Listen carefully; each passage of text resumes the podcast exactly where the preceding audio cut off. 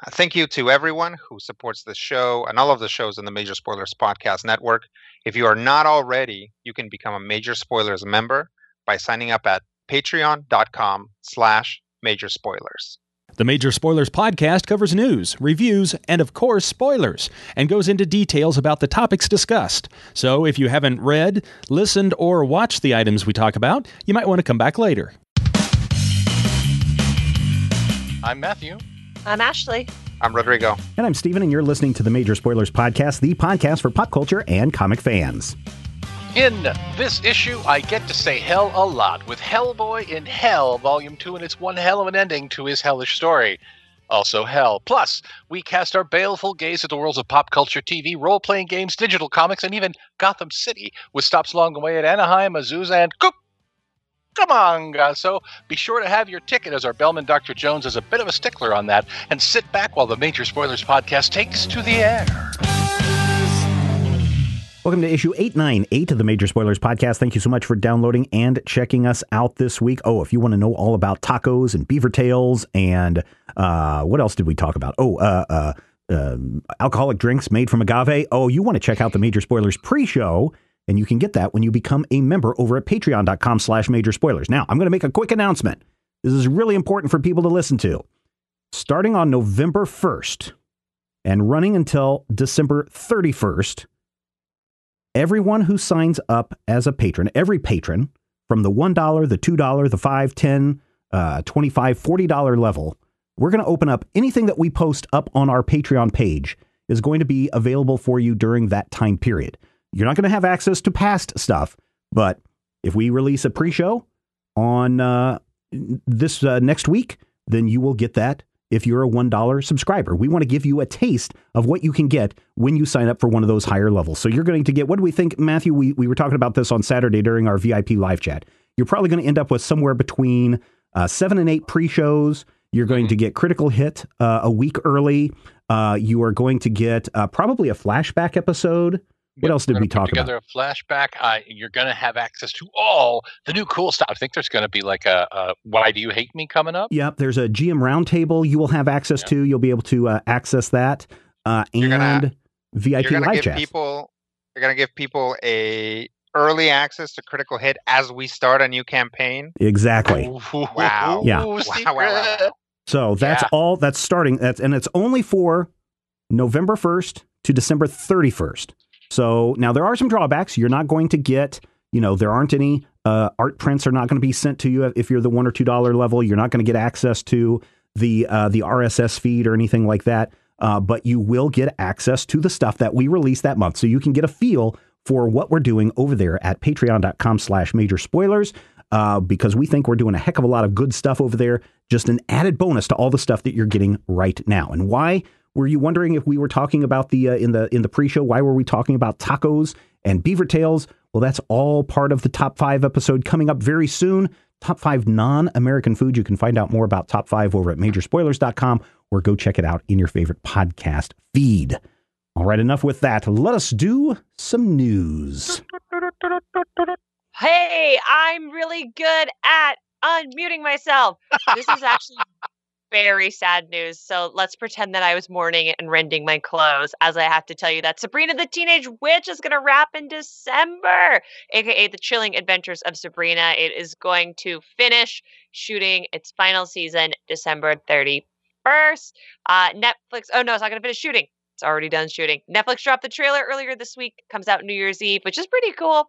We'll get to watch the final eight episodes of the series. How's Sabrina doing in hell? We'll find out. The Chilling Adventures of Sabrina is a dark coming of age story about Sabrina Spellman, played by uh, the very adorable Kiernan Shipka, a teenage witch who struggles to find the balance between her birthright, her family, and her mortal friends in Greendale. I'm going to be honest, I thought it was going to go longer than three seasons. Yeah, well, I'm glad that we get a, a fourth season, even if it's only eight episodes. And I will say this: I was this many years old uh, uh, today. Well, not today, Today but years uh, old. when I when I wrote this when I wrote this article, when I finally realized that the Sabrina, when they're spelling her name out for the show, the B is a 13, and I'm just like, ah, how did I not Yeah, see yeah. that sooner? Yeah, it's a nice use of the letter 13, not seen since the 13th Warrior. Yeah.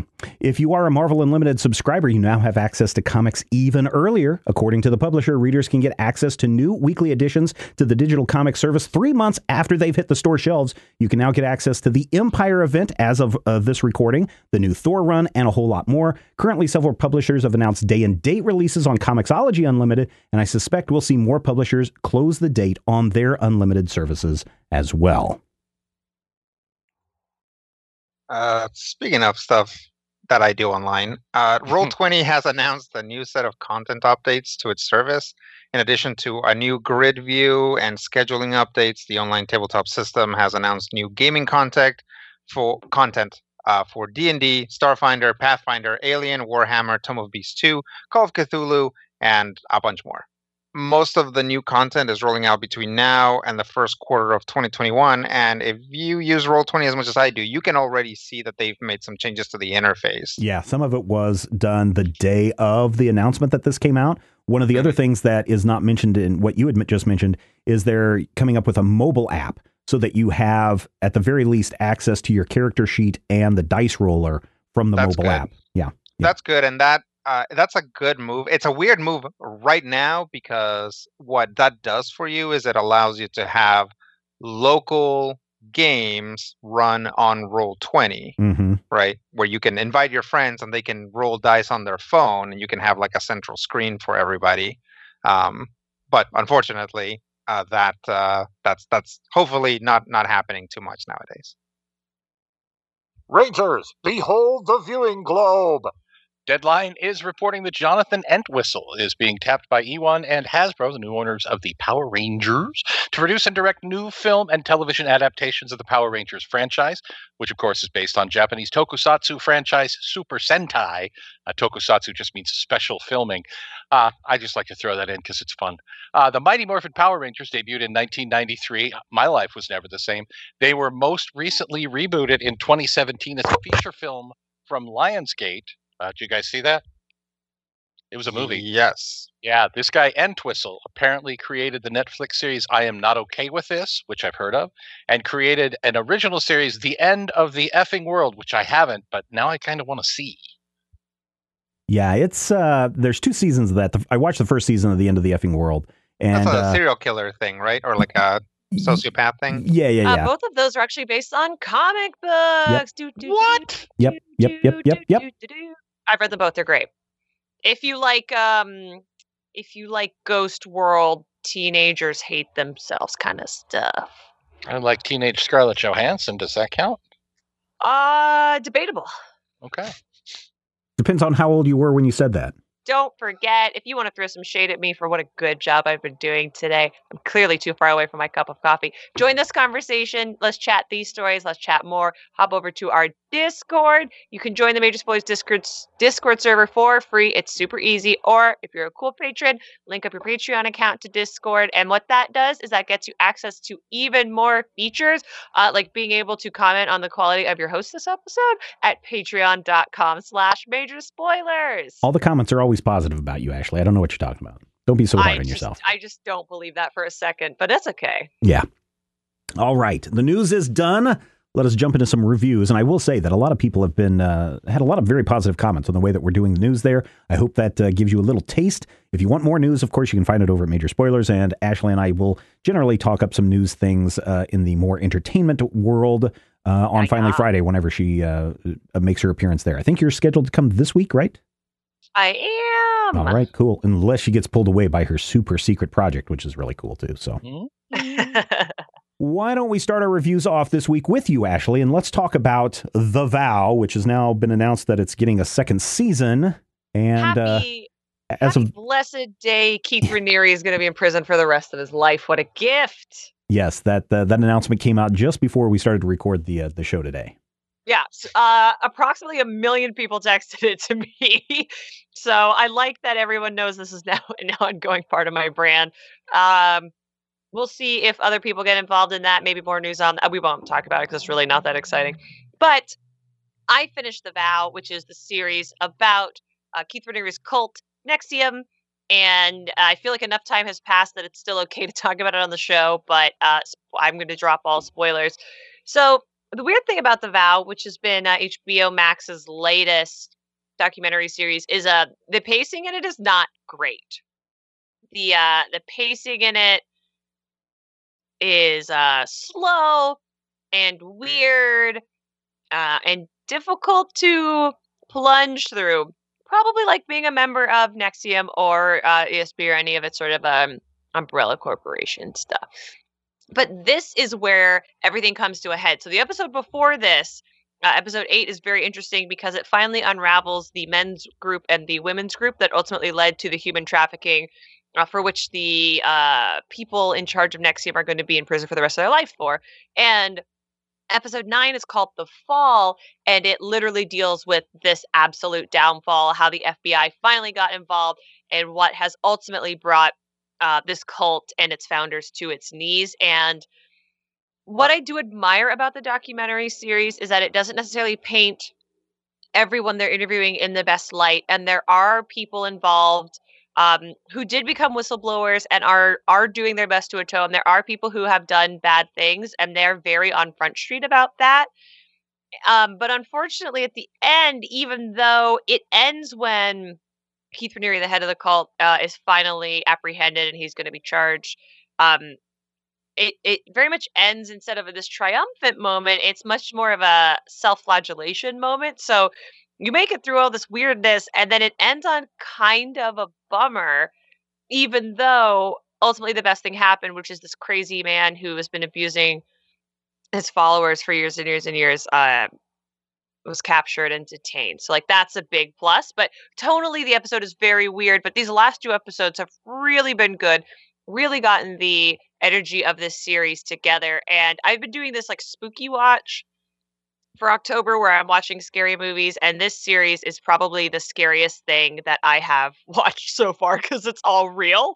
Mm. It's not just magic and lighting and camera tricks, and it does reflect a lot in this final episode on what type of people get drawn in and how hard it is to break away. And that is real. That should not be, I'm being very flip as I'm speaking about it, but it shouldn't be discounted. Um, the fact that this horrible man in this horrible organization was taken down by basically a bunch of people who turned over a lot of revealing things that put them in a bad light as well.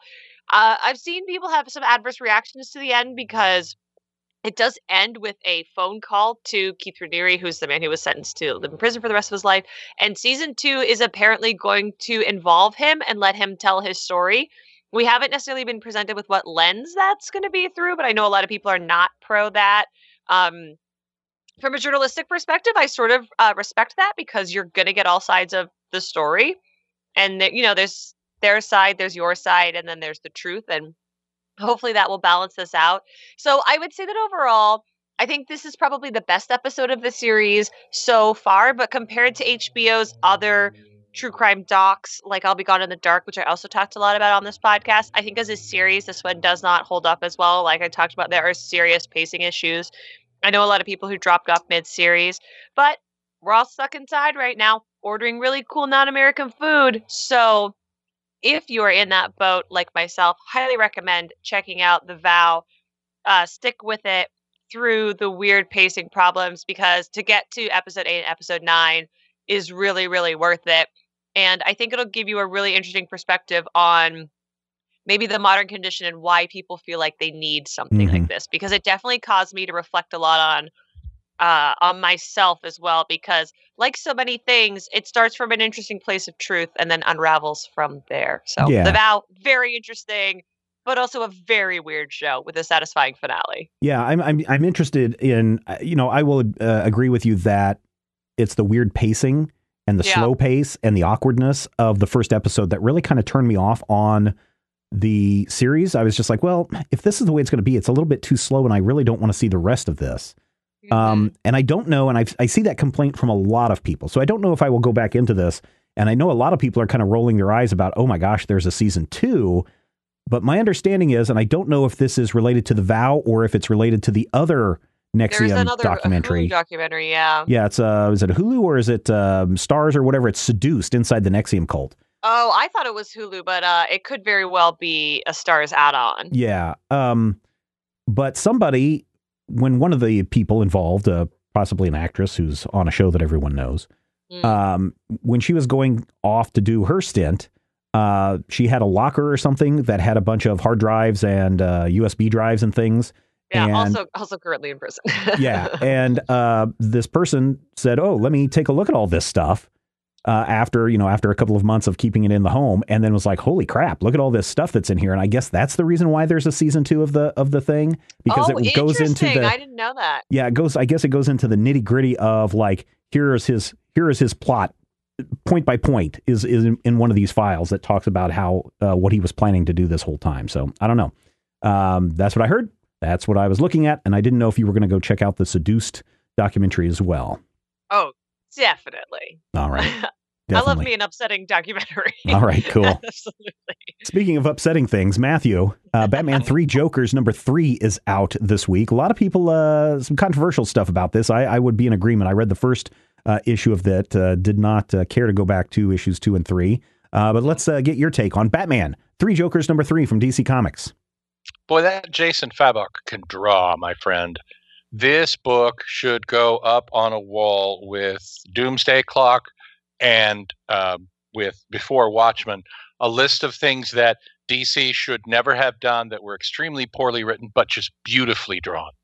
I mean, this is a gorgeous issue. And best of all, even though there are three Jokers in play and they're basically the same guy, you can always tell which Joker you're dealing with.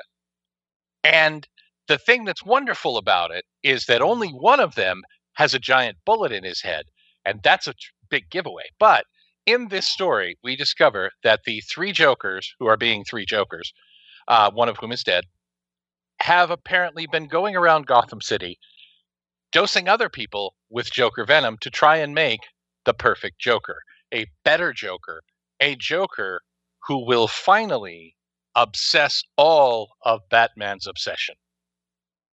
So, who can you think of in the universe that you could pull out and try to turn into a Joker to make the ultimate Joker to focus all of Batman's uh, hatred on? Oh, uh, I think it was kind of hinted either, I think in the first one or definitely in the second one, uh, Jason Todd, right? Nope. Joe Chill.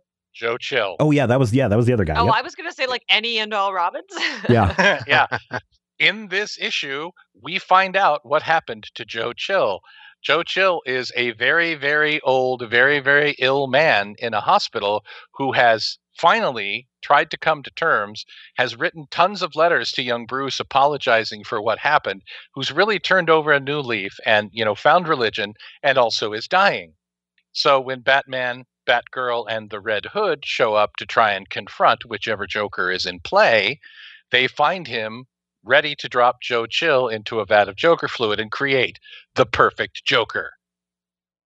Now, when something happened in a previous issue, somebody called Jason Todd shot somebody called the Joker and killed him.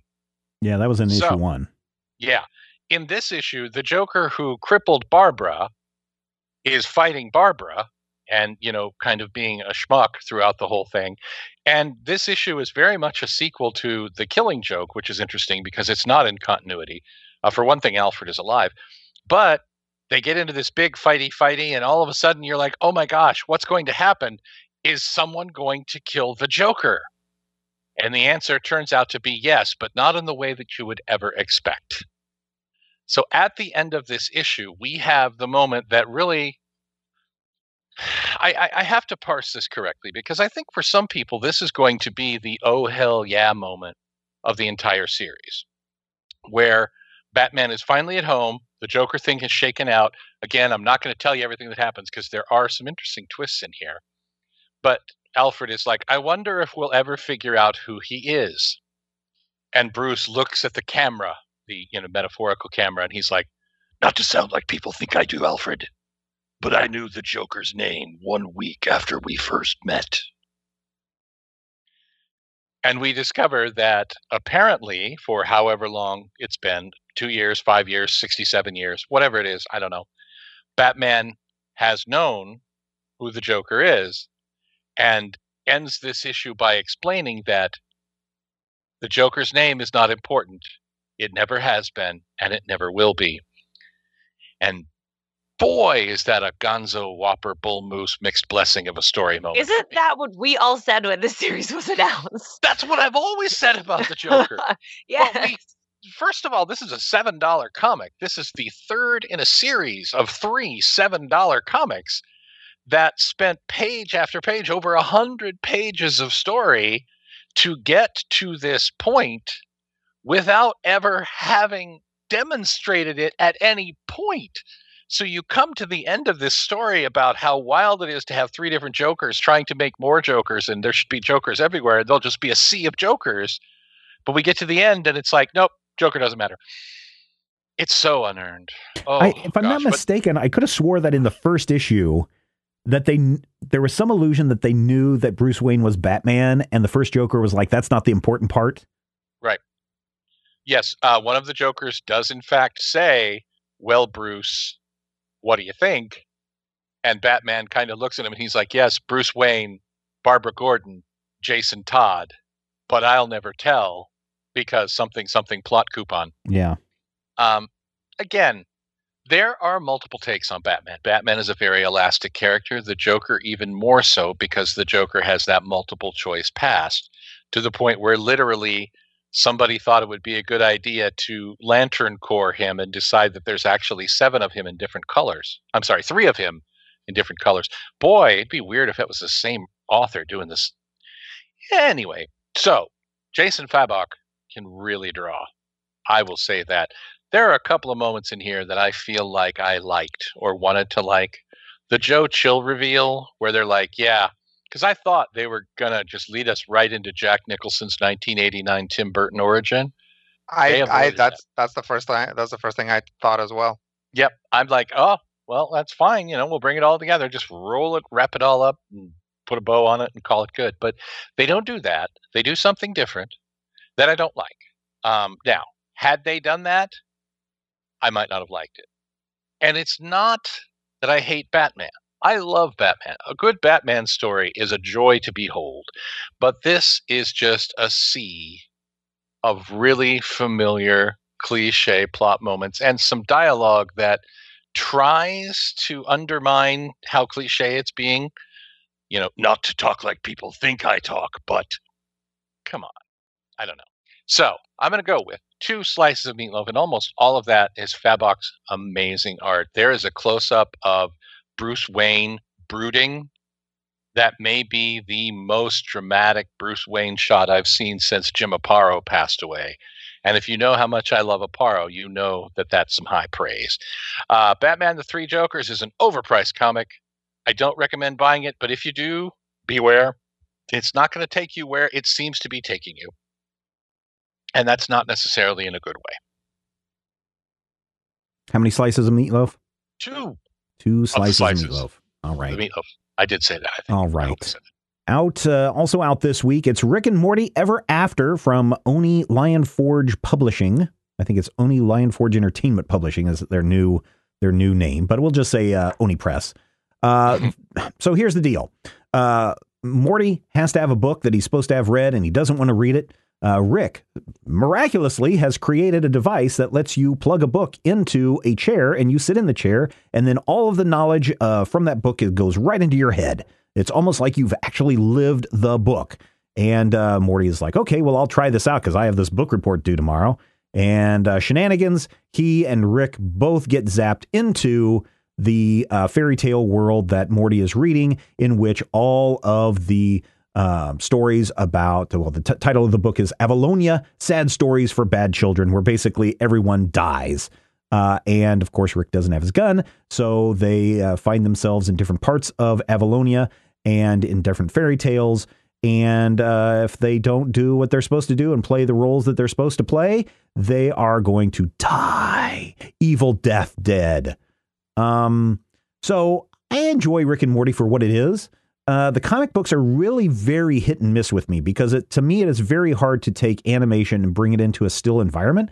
I think they do a uh, Sarah Stern is the artist on this. I think she does a really good job of staying on target with the the look from the television show, uh, like with the pupils with the little stars for the eyes. Uh, but she also has her own flair, so it's not it's not like you're what's the what are, what are those uh, comic books called the Fumagachis um, uh, comic books. Yeah, the Fumettis. That's what it is. Uh, it's not like the Fumettis where you are just taking, you know, a still frame and then adding the text balloons to it. So it does look a little off that way. And the fact that things aren't moving, I think, is is rather odd. And then anytime you're trying to have Rick talk and burp at the same time, but you're spelling out all of his burps and everything and interrupting the sentences, that, that it all feels just very weird, right? It's kind of like reading a Simpsons comic. It's it's, it's that, but it's not. Um, and I think that's my biggest problem with this. I think my other big problem that I have with Rick and Morty Ever After is we just did Rick and Morty do Dungeons and Dragons, and this is also putting them back into another fairy tale setting or a fantasy setting. And so, at least in this first issue, it kind of feels a little flat for me. That being said, I thought about the writing, and I think the writing by uh, Sam Maggs is very good. I think it's I think it's solid. I think for what it what this miniseries is, I think it, it is starting off on the right foot, introducing the concept, introducing the shenanigans, and introducing the dire consequences. And so, from the art and writing side, I think it succeeds in what it's trying to do. I just don't think that this is going to be for everyone. Still, I'm giving it surprisingly four slices of meatloaf out of five because I think it is. It's good for what it is. And if you enjoyed Rick and Morty go into Dungeons and Dragons world, well, guess what? You're going to get kind of even more of that in this one, but without all the Dungeons and Dragons references. Uh, you're going to get some Rapunzel references and some other things. So uh, go and enjoy that kind of stuff. It's Rick and Morty Ever After number one. It's out this week from Oni Lion Forge Publishing and uh, four slices of meatloaf out of five. We're going to wrap up our review section this week with Rodrigo, who's jumping ahead. He's looking far into the future of next week and telling us what Dark Horse is bringing up. In the far flung future of next week, we will read about the far flung future of many years in the future with the Orville. Um, you guys remember the Orville? Oh, yeah, the Uh, Orville. Star Trek. Love Yeah. the Orville. Yeah, the Orville. It's like uh, that thing where you can do Star Trek, but you don't have to stick to the Star Trek stuff that's already been done. It's good times. Speaking of which, this um, uh, this comic. uh, So first off, uh, so I'm reviewing the Orville number three colon Heroes parenthesis part one of two. That's important because if you just look for the Orville number three and you don't put the thing, there have been other Orville series. Um, this is the the reason why it's number three is like this is the third in a series of sort of like two shots. Um, I reviewed another one. I reviewed like the second part of another one uh, a few weeks ago.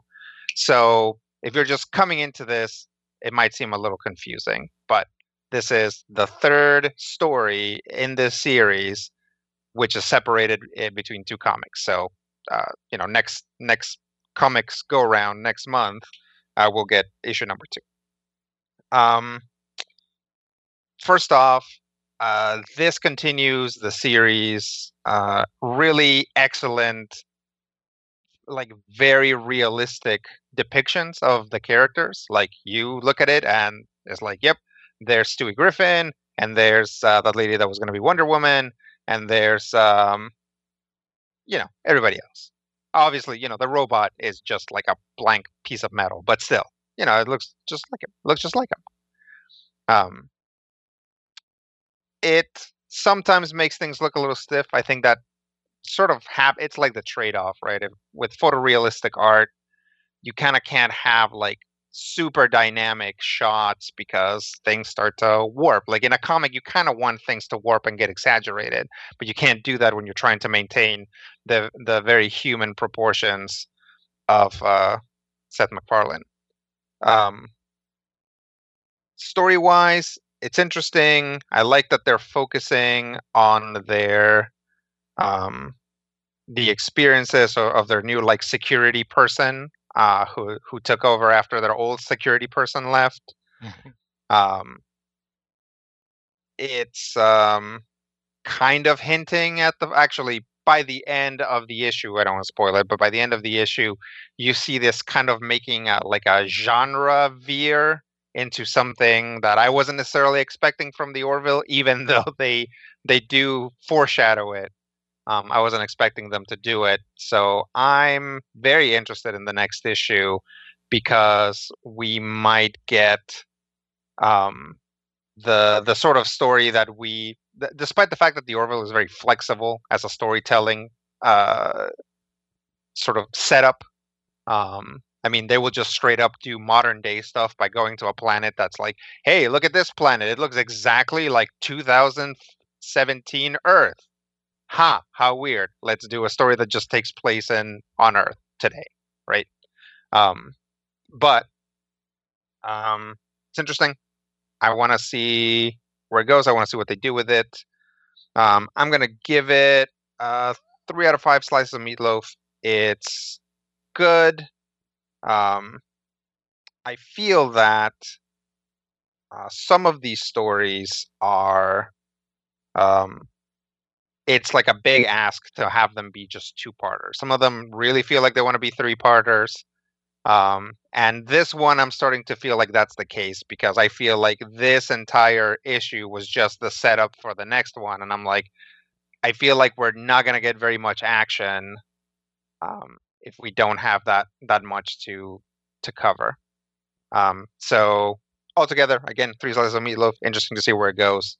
Uh, the Orville number three colon Heroes part one of two.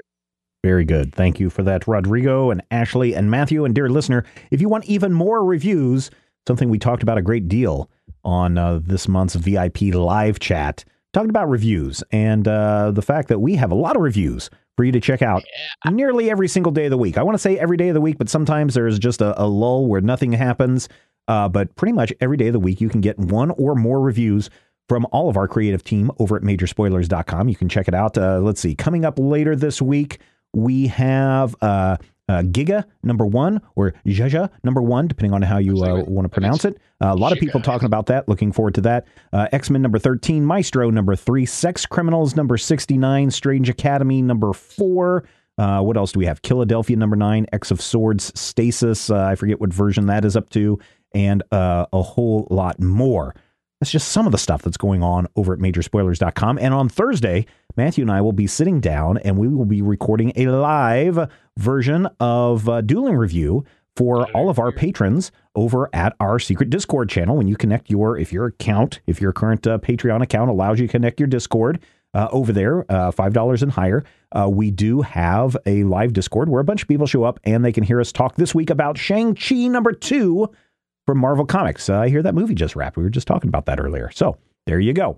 How does all of this get done? Well, it gets done through the uh, many, many, many, many uh, gracious hands of listeners like you who have signed up to become patrons over at patreon.com slash major spoilers. Literally, we couldn't do this uh, without your uh, support. And if you enjoy what you're hearing, and if you think that hey, uh, four or five episodes a month is worth about a buck for me, then you're looking at a silver level membership that gets you access to so much uh, additional content. You're going to find out uh, between the months of uh, of uh, November and December if you're not already. Sign up at the one dollar and sample everything. That's the best way to do it.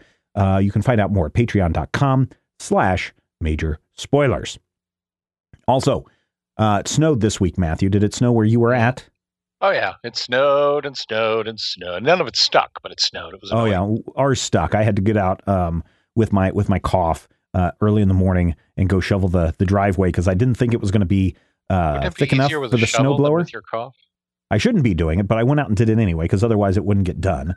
I should have used the snowblower, but here's the one thing that I did have some warm gloves, and some warm socks, thanks to isotoner.com and totes.com. And dear listener, as the weather changes and we get into the fall condition where it gets a little chilly, or for some of you, very wintry already at this time of the year, then you're going to want some of those uh, wares that you can get at isotoner.com and totes.com. And you can get 25% off. This is going to be really good if you want to do some early Christmas shopping. Use the checkout code MAJOR, M A J O R at checkout at either isotoner.com or totes.com, and you will get 25% off your purchase. Hey, that sounds like a pretty good deal. So why don't you go check it out again? Isotoner.com or totes.com.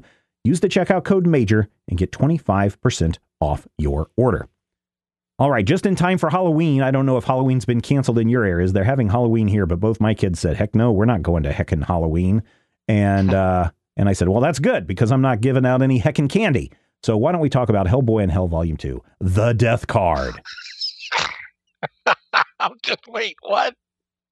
Well, if they're not going to go trick or treating, we might as well bring some haunting horrors right to our to our listeners' ears for this Halloween with Hellboy Ah. in Hell, Volume 2, The Death Card.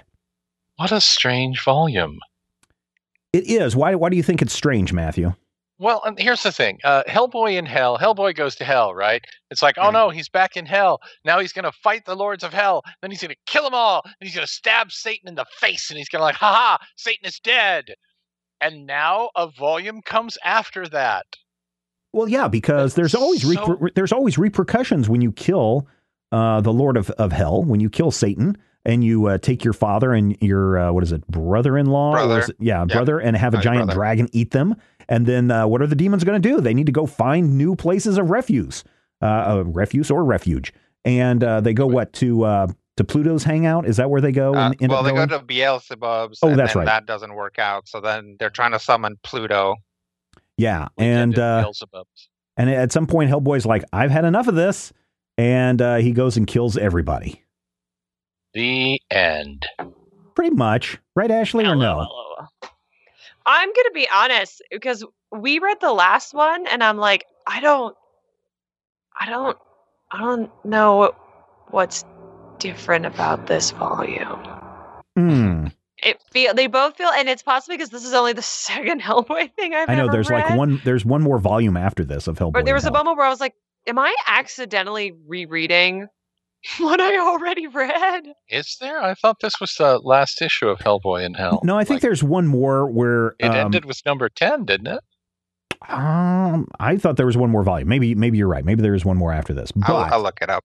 but um, I think that's kind of the point, right? I mean, this is Hellboy just wandering the vastness and trying to figure out, you know, what he's supposed to do and who's behind the the supposed death of Satan that he did, and it really wasn't him, or maybe it was him, but somebody else was playing along. His sister. Oh, Hellboy's got a sister, by the way. We find that out in this book. He has several many siblings. Yeah, lots of them.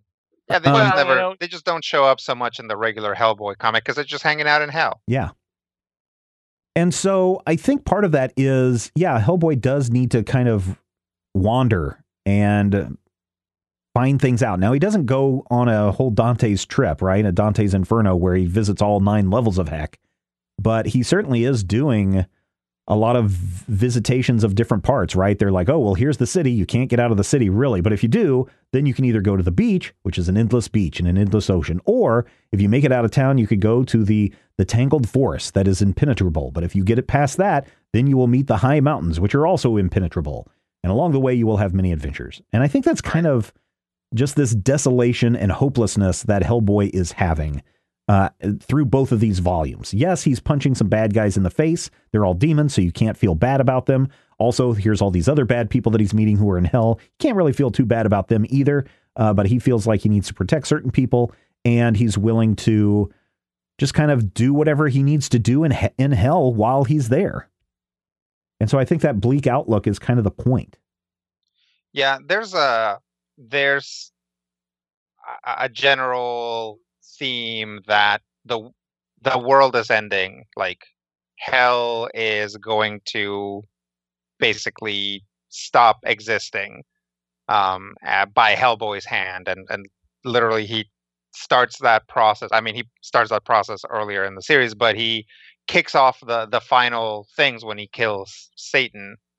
Um, and um, there's talk of a, a new world tree growing. Mm-hmm. Um, so this all kind of feels like a very sort of uh, a lot of the time, you know, aside from like a few jokes and quips here and there, it feels like a very um, like uh, solemn, like last look at the world of Hellboy uh, before it all gets wrapped up. Uh, essentially, I mean, they can always like insert new stories here and there, but this really feels like the end of like the end of the Hellboy uh, uh, I don't know, saga, I guess. Yeah, it does, and that's why I thought there was one more. I thought there was one more volume of this. Apparently, there isn't. Uh, Nope. But This is where it ends. yeah, this is where it ends, which is kind of final. But I was still expecting. There's a whole point where Hellboy comes back, and that happens in that miniseries BPRD. The devil, um, no, not the devil you know, but maybe that is the one where he comes back. Uh, but he's coming back in the BPRD, or he does come back in the BPRD series. So he's not gone forever, but this certainly does feel like that's it, lights out for everybody in this volume. Isn't that story set earlier in his timeline? There is, and I don't know, uh, the devil you know, I may be getting the wrong title there, but there's a point where he comes back and they literally dig him up. Mhm. So I don't know.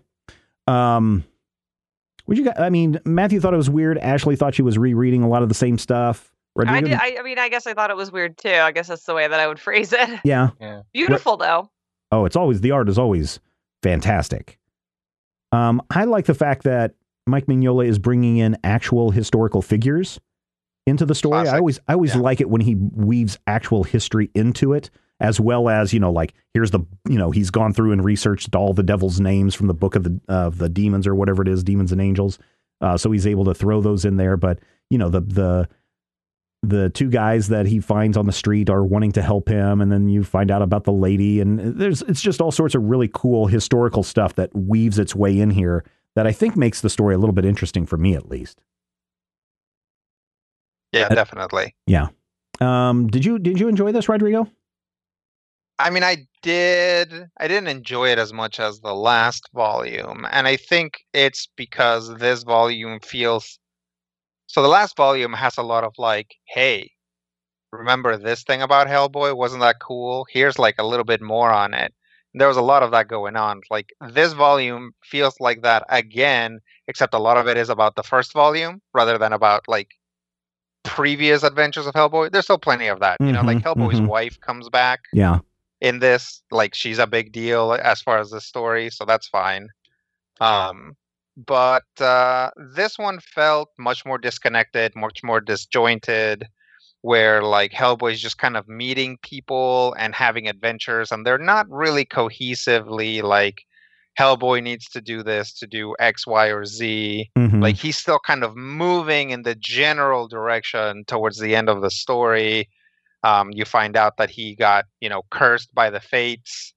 Um, you find out that like you know basically who that little snake was that told him to do bad things. Mhm. um, you you find out all this stuff and it kind of works itself out. But again it feels like like there were times when i would like flip back to another like i would start reading something and i was like did i skip a page and i go back and i was like no this just kind of just hopped ahead Yeah. you know to, to something else and the whole the whole volume feels like that a lot of the time I think that so again, I, I think that the other thing that I found v- very fascinating was this kind of return to a lot of previous stories like Hellboy in Mexico, or that time that he tried to drown himself at the bottom of the ocean, uh, or um, there was another one that they they reference in here.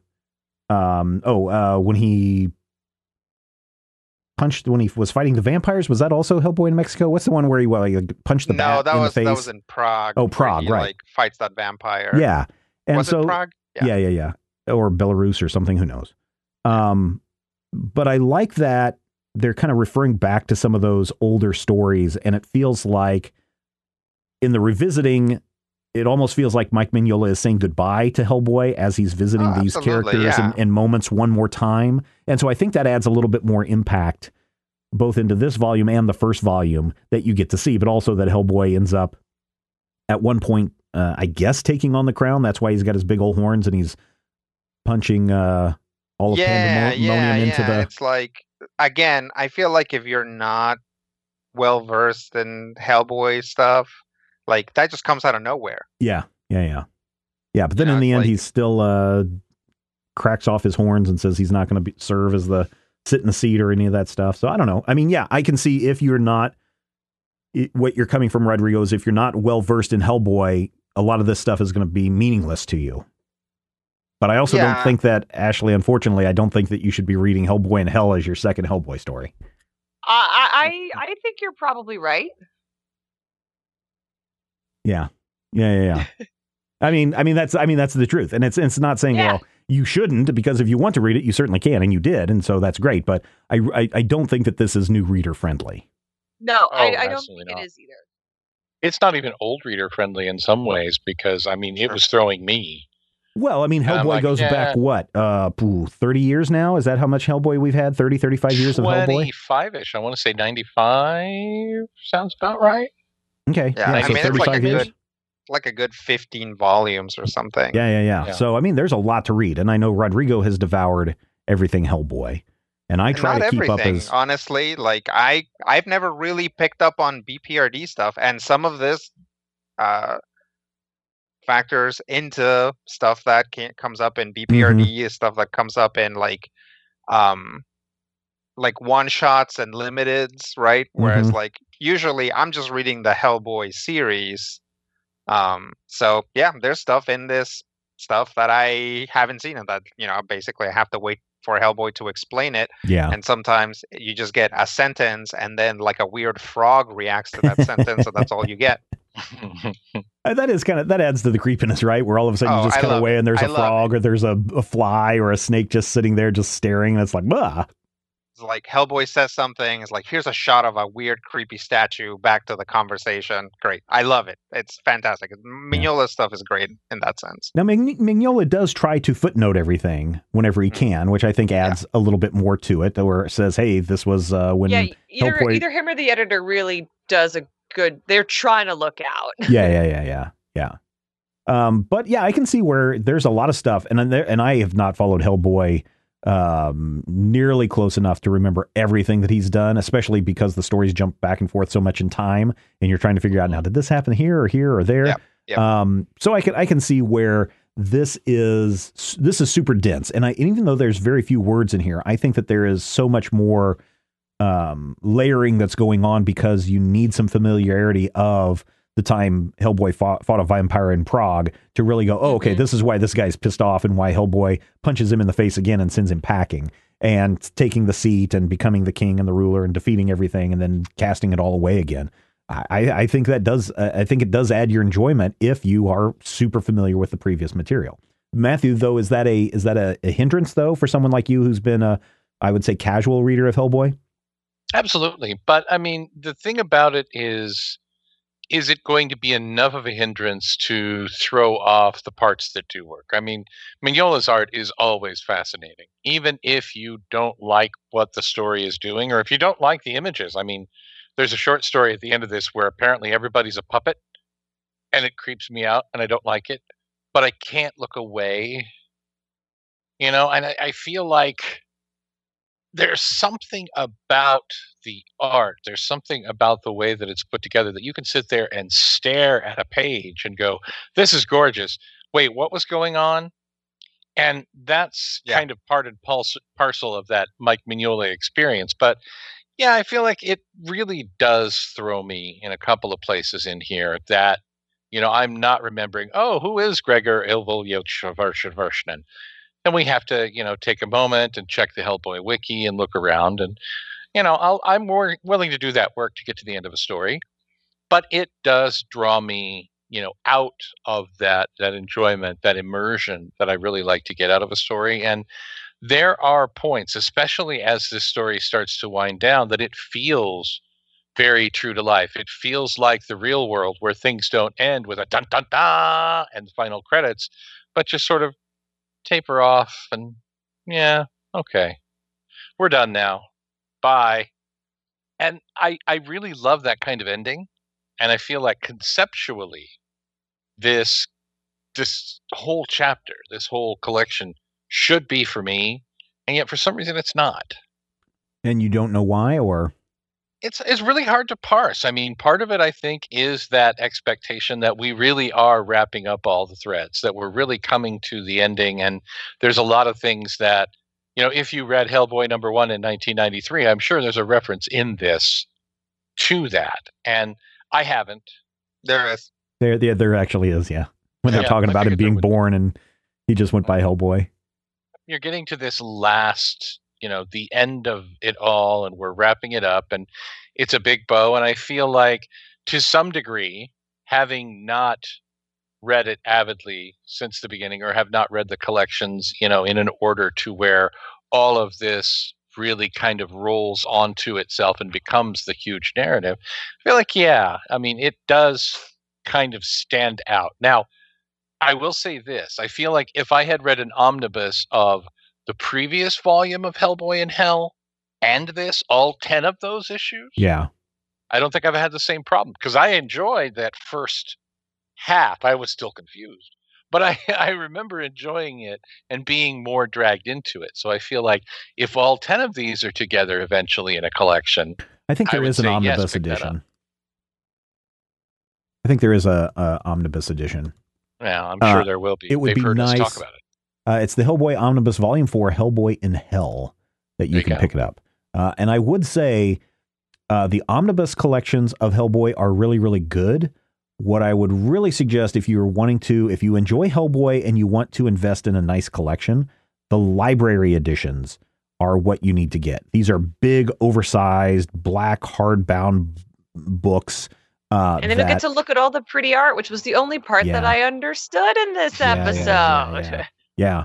Um, how does the how does the uh the I mean you're you're talking about how good the art is Ashley, but how good is it really? It's like mind blowing. Like this should be in a museum, son. Level. uh, saw those movies this year. Finally, yeah. do you watch all of them? Uh, yes, I did. Okay, all right. Uh, yeah, so I would definitely say go get the uh, library editions if you can get them. The omnibus editions also very very good. Um, and the art is always spectacular, and that's and that's one of the things that over the years as Hellboy stories have been told, and as Hellboy uh, as stories that are set in the Hellboy universe has been told, Mignola always has some kind of a, a hand in it, whether it's the story concept or idea. But he's not always the person that's been doing the art or actually writing the script for for the comic book. And so it is good when you can get a Mignola on art, Mignola on writing, and that is that is everything. This feels to me very definitive, very finite, very this is the end. Until of course, like I said, the BPRD uh, book when he comes back. Um, but uh, definitely, I, enjoyed this. I, I got to say, I, I really enjoyed it. Um, and I would probably recommend it if you are a fan of Hellboy. I guess that would be my bottom line recommendation. I mean, yes, it is confusing in parts, and yes, you probably will have to scramble to your Hellboy Wikipedia or have the other volumes uh, at the ready as you're reading this. Uh, but I think if you're someone who has Rodrigo. yeah, I think if you're someone who's familiar enough with the Hellboy story, I I think you'll I think you'll enjoy this. Uh, so that's bottom line for me. Ashley, what about you? What are some bottom line thoughts uh, for you on this? Bottom line, I think this series is probably best read in one go. So that would be a great idea to follow Stephen's advice. Get the library editions because it's probably going to collect this whole run because it's really not that many issues. Uh, not for the new reader, but not an unenjoyable experience. I think if you would consider yourself fairly uninitiated to Hellboy, just because the world is so rich and it is so horrifyingly beautiful. Uh, really a great choice for this time of year, but since time is meaningless, maybe try it out in December as well. Yeah, there you go. I'm sure. I'm sure there'll be uh, something Christmassy in there for everybody. Uh, Rodrigo, final thoughts from you. Um, yeah, I mean, definitely, I feel like this series is trying to wrap up uh, the like Hellboy main series uh, with a bow, except it's like a black, really thin ribbon on some like newspaper, like because Mhm. it it kind of feels bad too, and that's on purpose. Um, and I think that it's successful in that sense. Um, and you know, as like after all that time, it's like I can't fault Mike Mignola for ending this uh, series however he wants to do it. And also, it doesn't feel bad that Hellboy maybe comes back. It's like seeing the door, the a, a doctor that's already passed in an episode of Torchwood, right? It's like Yeah. it's not in his series, so it's fine. You know, you can you can still have guest stars. Um, it's uh, you know, it's bittersweet if you scratch enough to find the sweet parts. Mm, mm, okay, good, good thoughts there. Uh, Matthew, final thoughts from you. In this town we call home, everybody bow to Anung Un Rama.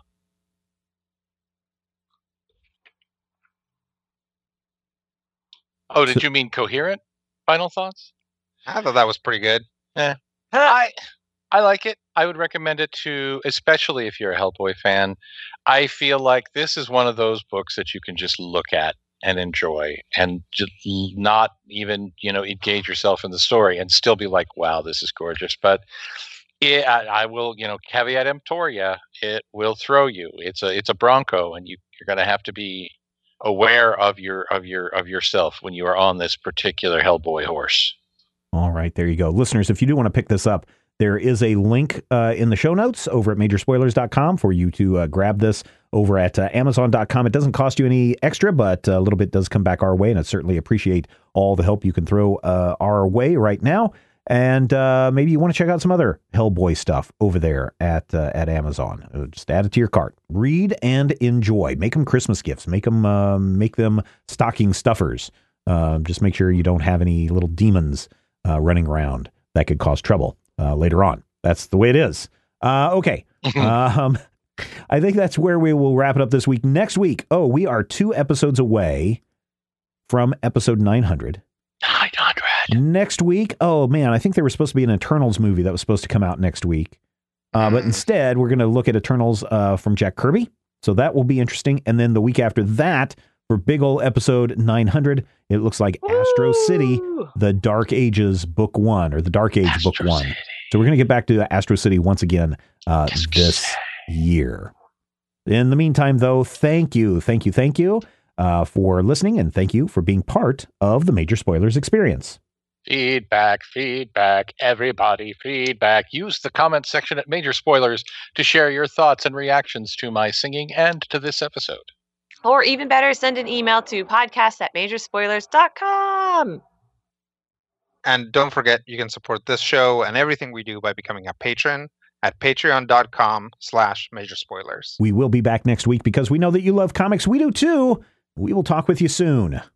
Had the X-ray vision of Superman, I could save a few bucks and stand around and read through the covers of the comics on the stand. But although every other page would be backwards, I suppose I could still read the evens and the odds. Well, I don't know. Guess I haven't thought this all the way through. Plus, as soon as the comic book store guy knew, he kicked my butt out on the corner. What a major spoiler! What a major spoiler! Better way. If I was hulking green or gray, I could just bust through that brick wall, take their comic books away. But then the little me would deal with all the tanks and bombs and guns. Have you ever tried to read a series with all that going on? Guess I need to rethink this plan. How would I back and board my comics with such huge hands? Guess I already told ya what a major spoiler. What a major What a major spoiler. What a major spoiler. If I'm Stark Raven, rich like a man of iron, I might not be surprised to find that I might actually have the heart cold to follow an entire storyline. Would I really even need to read upon all those escapades? I mean, who needs such distractions when your sister's such a babe? But the downside is such a beast. Being shot up in a fun, be in the Middle East with a gang sign throwing soldier. What a major spoiler! What a major spoiler! Yeah, yeah, yeah! What a major spoiler! Whoa, whoa, whoa, whoa! What a major spoiler!